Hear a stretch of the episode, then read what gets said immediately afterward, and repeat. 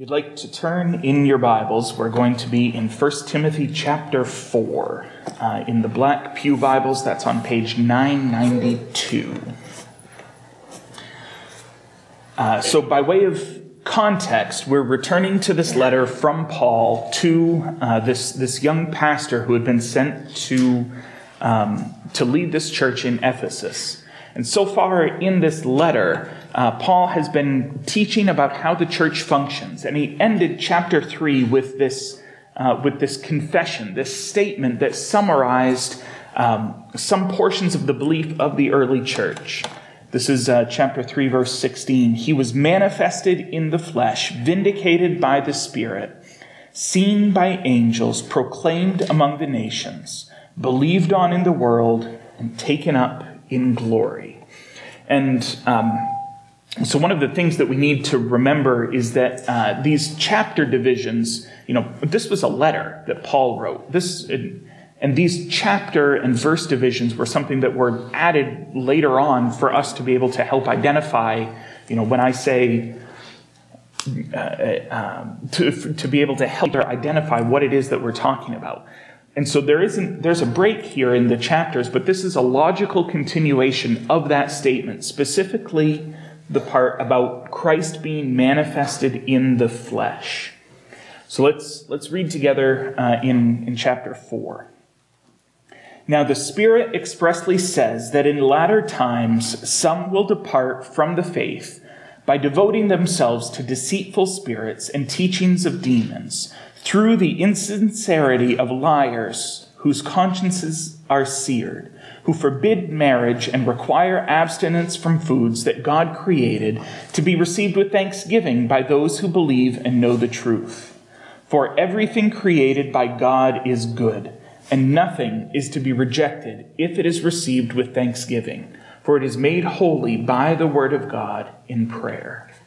So there's three sections to this passage of text. There's the, there's the universal eternal principle that, that Paul outlines, and then there's the problem that he's trying to address and the correction that he wants to give in response to that problem.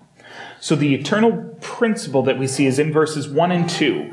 Uh, so this is, this is something that, that was written to the church in Ephesus, and it applies just as much to us today. Uh, and then there's the problem statement, the, the specific issue in Ephesus that, um, that they were encountering. We see that in the first half of, of verse 3.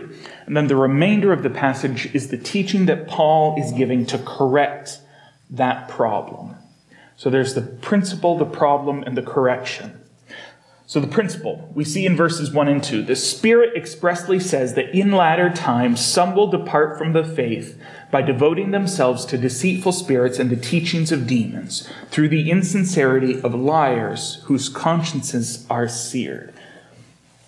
So the point here is that there is a path towards error mapped out by the enemy, and believers are lured down that path by liars whose consciences are seared. So, this is the same sort of idea that we saw um, back in chapter 1, where he talked about teachers of the law, or back in Ephesians 4, where he, he talked about people whose hearts were hardened, hearts were calloused. They had, they had subverted, had suppressed their consciences for so long that they had developed essentially calluses on their hearts. So these are people, these are not people, rather, who are just mistaken. These are not people who are just wrong because they don't understand. These are people who know on an intellectual level what the truth is, but they are teaching something different for their own ends. And so it says, uh, and, and where it says here, in, in latter times, uh, that's a phrase that Paul uses periodically, and it, and it refers to the period of time between Christ's ascension and Christ's return. Now, where are we? We're right in the middle of that, right? This still applies to us today. Uh, and so, this principle, this idea that false teachers will arise, is something that was true in Ephesus in 60 AD, and it's true today in 2019. Um, so we have this principle, and then Paul identifies the problem specifically with what they were teaching. uh, they were teaching uh, in, in uh, verse 3 here, they were forbidding marriage and requiring abstinence from foods that God created. Uh, so, this is a problem that plagued the first century church from its very inception. Um, the, the, the term that later became attached to it is, is Gnosticism. Um, and essentially, what the Gnostics believed was that the material world was bad and the spiritual world was good. This came from a, a sort of a confluence of uh, the old Jewish diet prohibitions, where they needed to maintain a state of ceremonial cleanliness, and then a, a, a Greek, um, the, the fancy word is asceticism, but this, this belief that the material world, the world that you could see and touch and hear, was all bad, and everything that was good took place in the spiritual world. Um, and so, by indulging your senses in the material world, you were in effect weakening your spirit.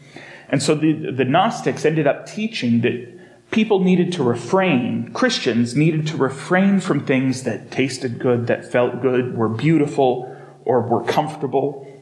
Uh, and so a, a, lot of the, you know, you have this picture of a monk living in like a cave or something and, and wearing burlap sacks for clothing and that sort of thing. That, that was the idea there. In order to be closer to God, you needed to deprive your thing, yourself of good food, comfortable clothing, that sort of thing. Um, and so that's what these teachers were, these false teachers were teaching. They were teaching that in order to be accepted by God, you needed to refrain from getting married and remain celibate, celibate and refrain from eating, um, specifically, we know from some of the other letters, uh, red meat. So they looked at the gospel and they decided that it wasn't enough, that God's grace, that God's mercy, it's just not enough to get the job done. They said, we need to have, we need to be able to do something to contribute to our salvation. And ultimately, this is still a pretty common attitude, right? You know, we, we want to be able to play a role. You know, we want to be able to say, well, God did his part, and then I did my part. And don't we make a great team when we work together? There must be some way for me to be able to help God out with this. There must be able there must be some way for me to make God happier with me, to make God love me more. But the reality is that God's love is perfect and complete and boundless, and there's nothing that we can ever do to increase it.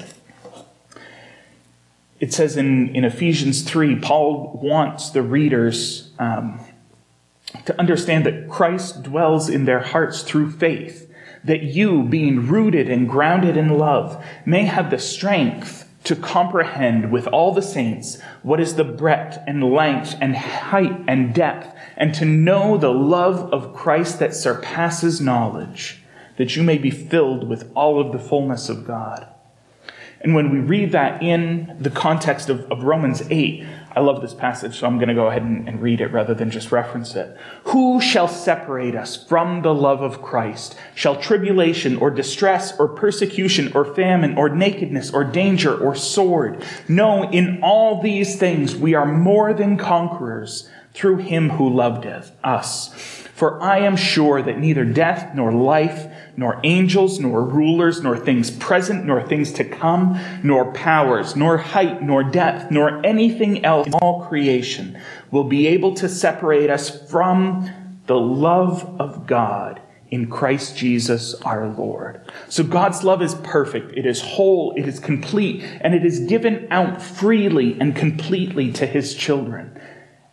And furthermore, there's nothing that we will ever be able to do to separate us from his, to separate us, to separate ourselves from his love. So if there's nothing that you can do to decrease his love, how then could there be anything that you could do to increase it either? But this was the problem. These teachers were falsely teaching that you needed to abstain from these things in order to be loved more by God, to be approved of by God. And so, and so Paul is writing that they might understand that marriage and food are things that are created by God, it says in verse 3, to be received with thanksgiving by those who believe and know the truth. For everything created by God is good, and nothing is to be rejected if it is received with thanksgiving, for it is made holy by the word of God and with prayer. So this refers back to the original creation, right? When God looked upon the world that he had created and he said, This is good. And it also contains echoes of the story in, uh, in Acts 10. You can put a book, bookmark in that and, and read it after the fact. But this is the story of uh, Peter and this Gentile um, named Cornelius, who was a centurion. Uh, and um, Peter has this vision of this, of this cloth being let down from heaven and all of these reptiles and, and things that Peter, as a Jew, wasn't supposed to eat because they were unclean. Uh, and there's a voice that calls to him, and it says, Rise, Peter, kill and eat. And Peter says, By no means, Lord, for I have never eaten anything that is common or unclean. The voice came to him again a second time. What God has made clean, do not call common. And so Peter goes on after this vision the same day, and he gets this call from Cornelius to go and, and visit him. And Peter takes this vision and he applies it not to the food that was being eaten, but to the people.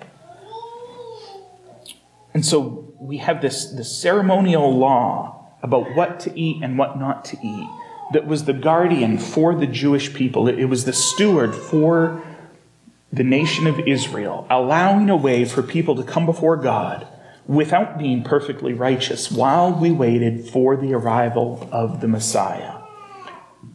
While we waited for the arrival of Christ.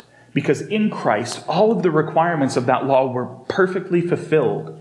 And so, for those of us who are found in Him, those who, of us who have placed our trust in Him rather than, our, than in our own understanding, in Him we have fulfilled the requirements of the law as well. And Jesus said as much. Um, if we read in Mark 7,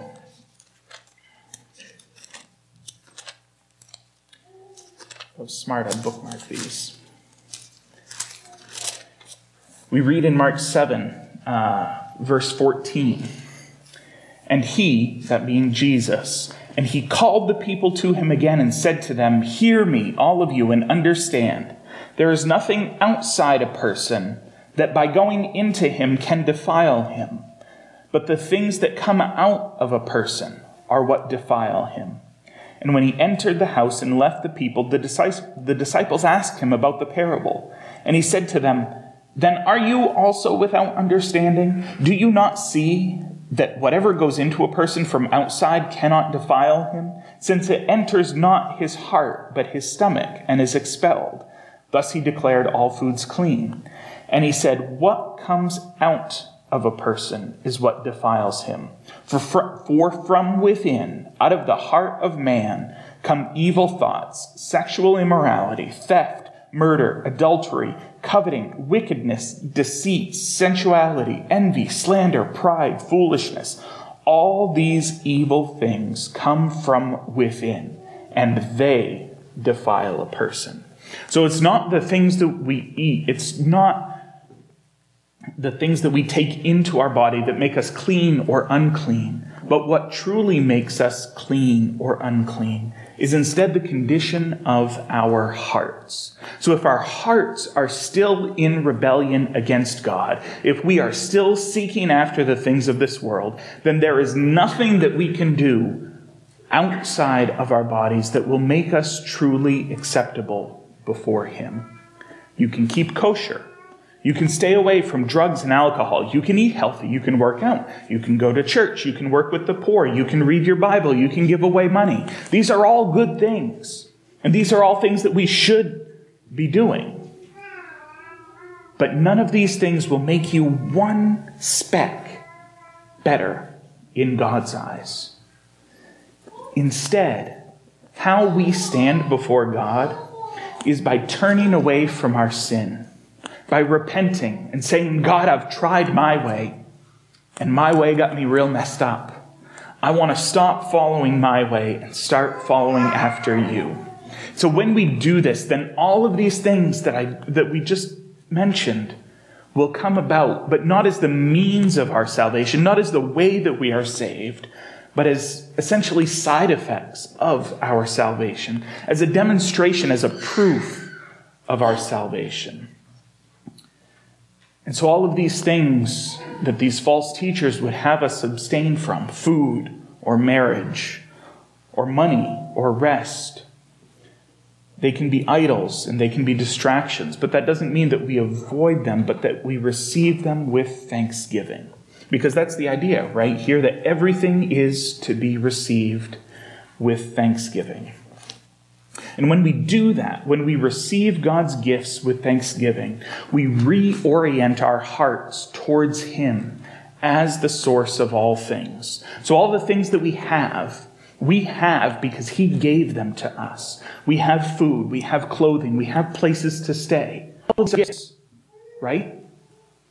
We have material wealth only because He has given it to us. We have families only because He has given them to us. And so all of these are good things when we recognize that the source of them is not us, but it's God. But when we recognize it, that's when we start to have issues. When we think that we have wealth because of our own cleverness or efforts, we fail to give thanks to God for what He has given us because we fail to recognize Him as the giver of all gifts. So the liars that Paul is indicting here, they took, they took that view. They said marriage and good food are not gifts from God and therefore Christians shouldn't partake of these things. They were attempting to become the arbiters, really, of what was and is, what, what is and isn't acceptable for God's people. They were saying, look how wise and look how clever we are. We figured out this, this God secret that nobody else really knows. And ultimately, they were, by doing that, they were exalting themselves. They were building themselves up because of this secret knowledge and wisdom of men rather than by rather than exalting God by being thankful for what he had given them. Now there's a similar parallel um, passage in Colossians 2.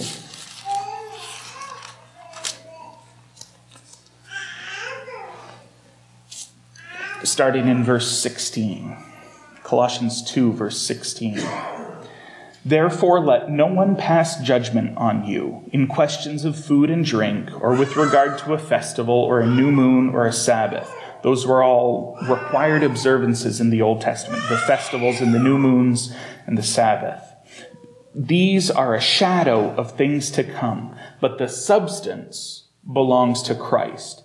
Let no one disqualify you, insisting on asceticism and worship of angels, going on in detail about visions, puffed up without reason by his sensuous mind, and not holding fast to the head, from whom the whole body, nourished and knit together through its joints and ligaments, grows with a growth that is from God.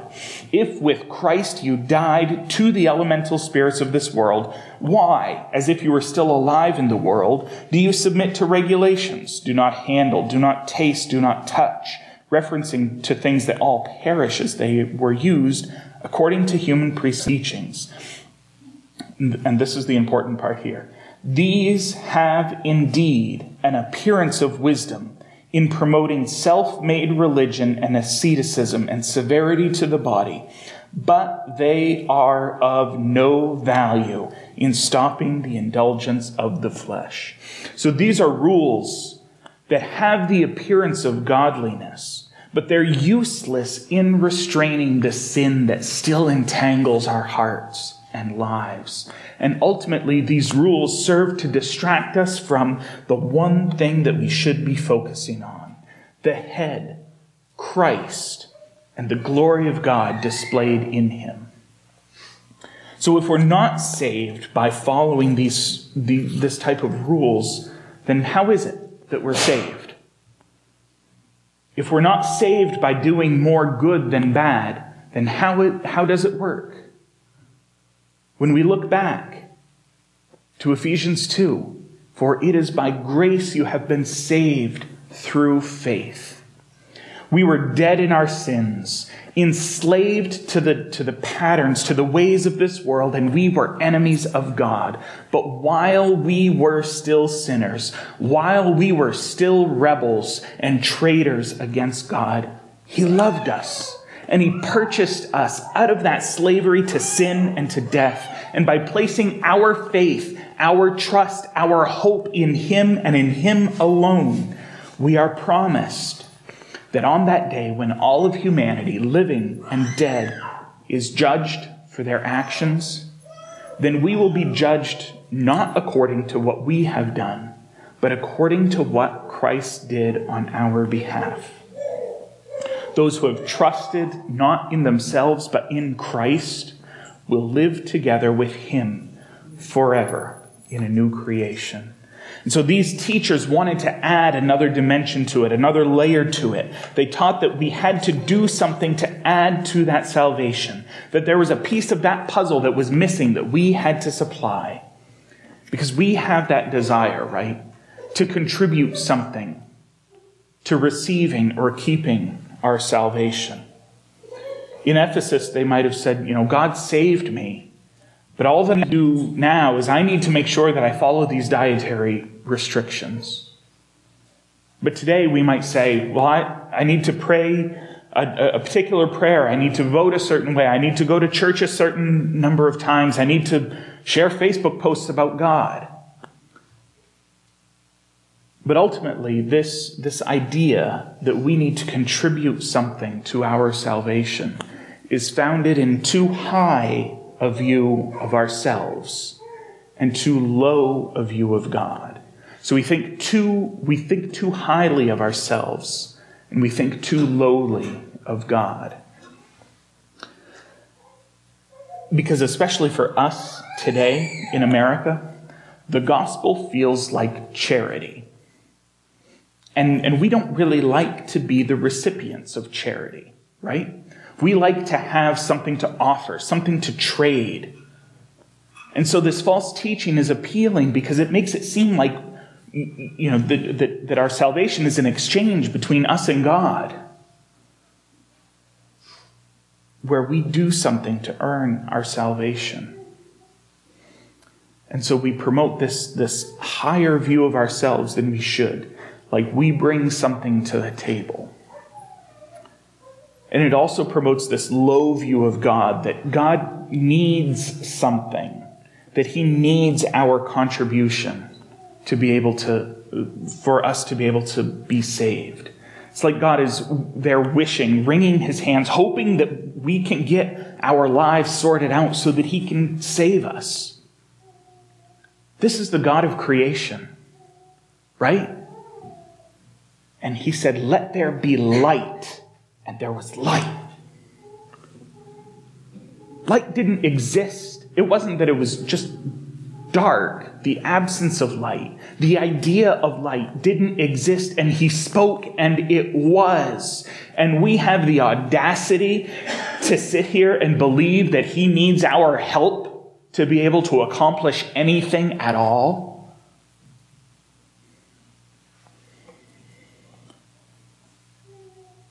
So, how then does the Bible teach us to handle these things? What would the Bible have to say to those people in Ephesus? It says in Romans 14, speaking to the same subject, that one person esteems one day as better than another, speaking about the idea of a Sabbath, while another esteems all days alike. Each one should be fully convinced in his own mind. The one who observes the day observes it in honor of the Lord. The one who eats, eats in honor of the Lord, since he gives thanks to God. While the one who abstains, abstains in honor of the Lord and gives thanks to God. So the difference lies entirely in the approach, right? A correct view, a correct understanding of these things makes much of God. Whether they eat, whether they abstain, whether they get married, whether they don't, if it's done in thanksgiving, it makes much of God. It magnifies God. But an incorrect view makes much of something else. It makes more of ourselves than we should. So these false teachers were making much of the deprivation of the body and making much of themselves. Now, there are times and places, right, when the body needs to be deprived for good health, to keep a brother or sister from stumbling, to be able to fast for a time. But these actions, when done rightly, build up God. They glorify God rather than glorifying man. But their actions were to build up themselves rather than building up God. So the question becomes who is glorified by what I do? God or me? Our attempts to play a part in our salvation raise us up, and they attempt to lower God down. They glorify ourselves rather than glorifying God. Additionally, attempts to make our salvation about something as small as money or success or prominence or power, those attempts minimize God by making salvation not about him or his glory or his plan, but about us.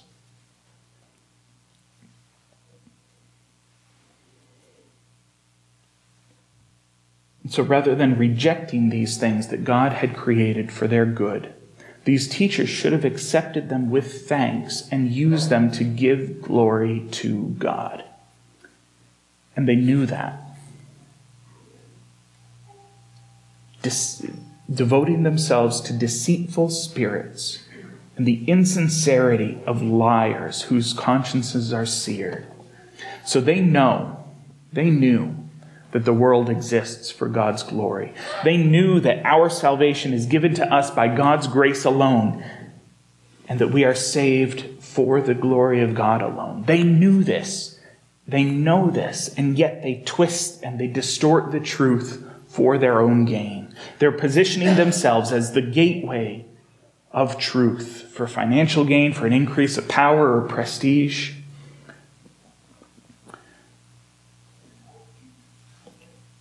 And there was, an, there was a similar issue in the church in, in Galatia, um, which is who the book of Galatians was written to.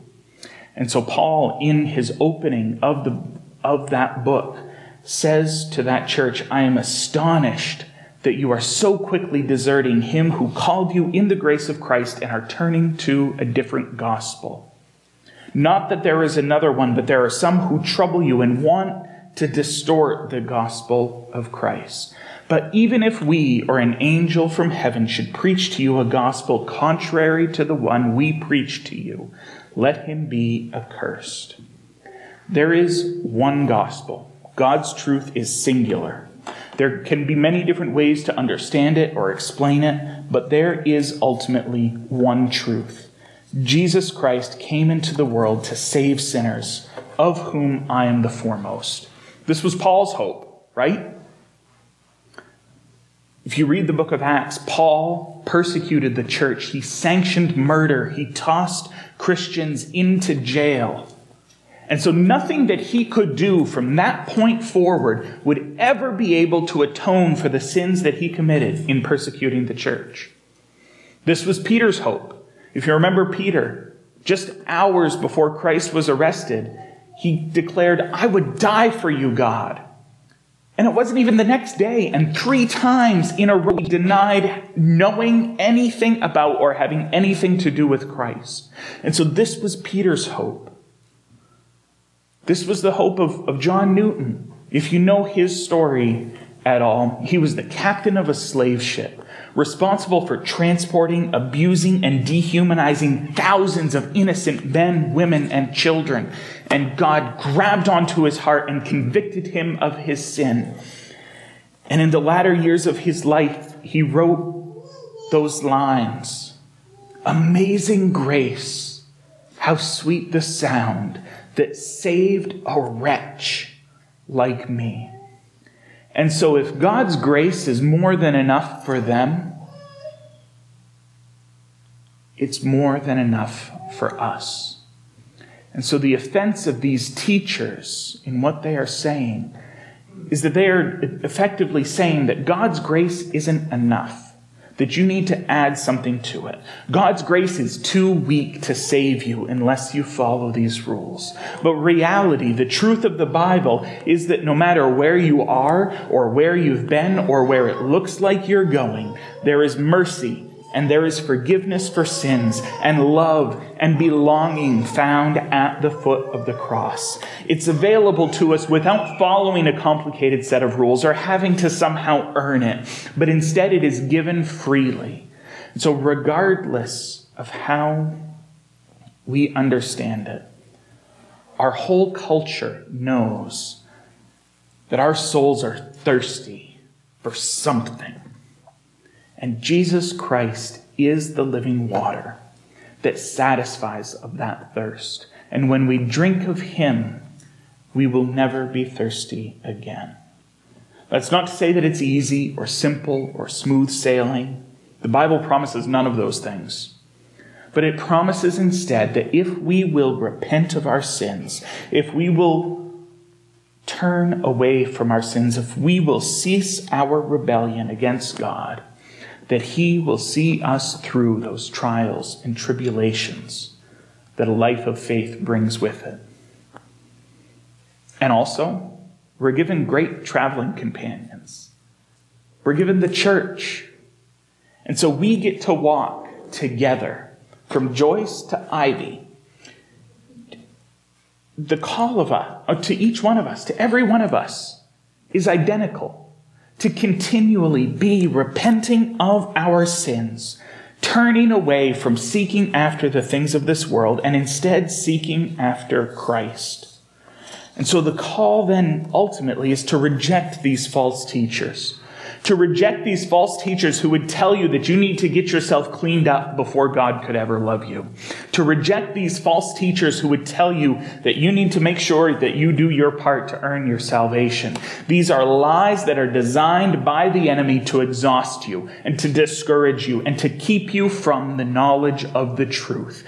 That Jesus Christ, the Son of God, came into the world, lived, was crucified, buried, and rose again on the third day so that he could give you new life, so that he could wash you clean of the guilt and the shame of your sins, so that he could change your heart and give you a desire to conform your life to his pattern.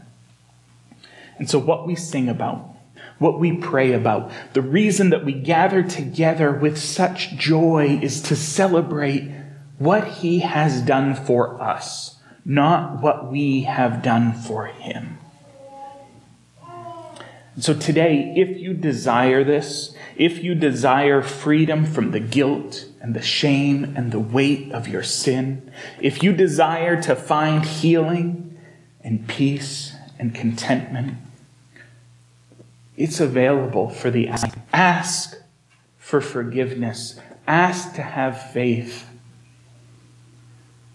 And if you ask those things of God, He is faithful to give them to you. And let, let somebody know. Not because it's required, because it's not but because we as a church want to help you. We as a church want to come along beside you and to encourage you and to love you so that we can walk this long journey of faith through this life, not alone, not separately, but together as God's children. Let's pray together. Father, we are absolutely undeserving. There's no question in my mind when I look deep inside my heart, when I know, when I look and see and know who I truly am. I'm not worth it. I'm not worth your love. I'm not worth your mercy. I'm not worth the blood that was shed. But you shed it anyway, God, to accomplish this great work, to save me. Because I was utterly incapable of doing it myself.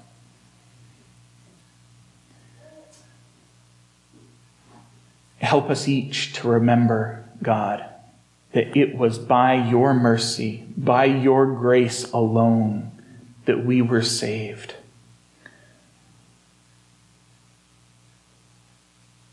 And Father, we, are, we know that we are not supposed to be keeping that quiet. We are not supposed to be hiding that, God but instead we are supposed to be proclaiming with our words and with our actions the same mercy that is available to everyone. Father, give us the joy, give us the blessing of being able to share in that faith with those around us.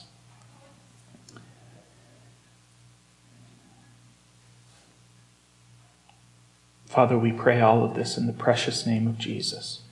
Amen.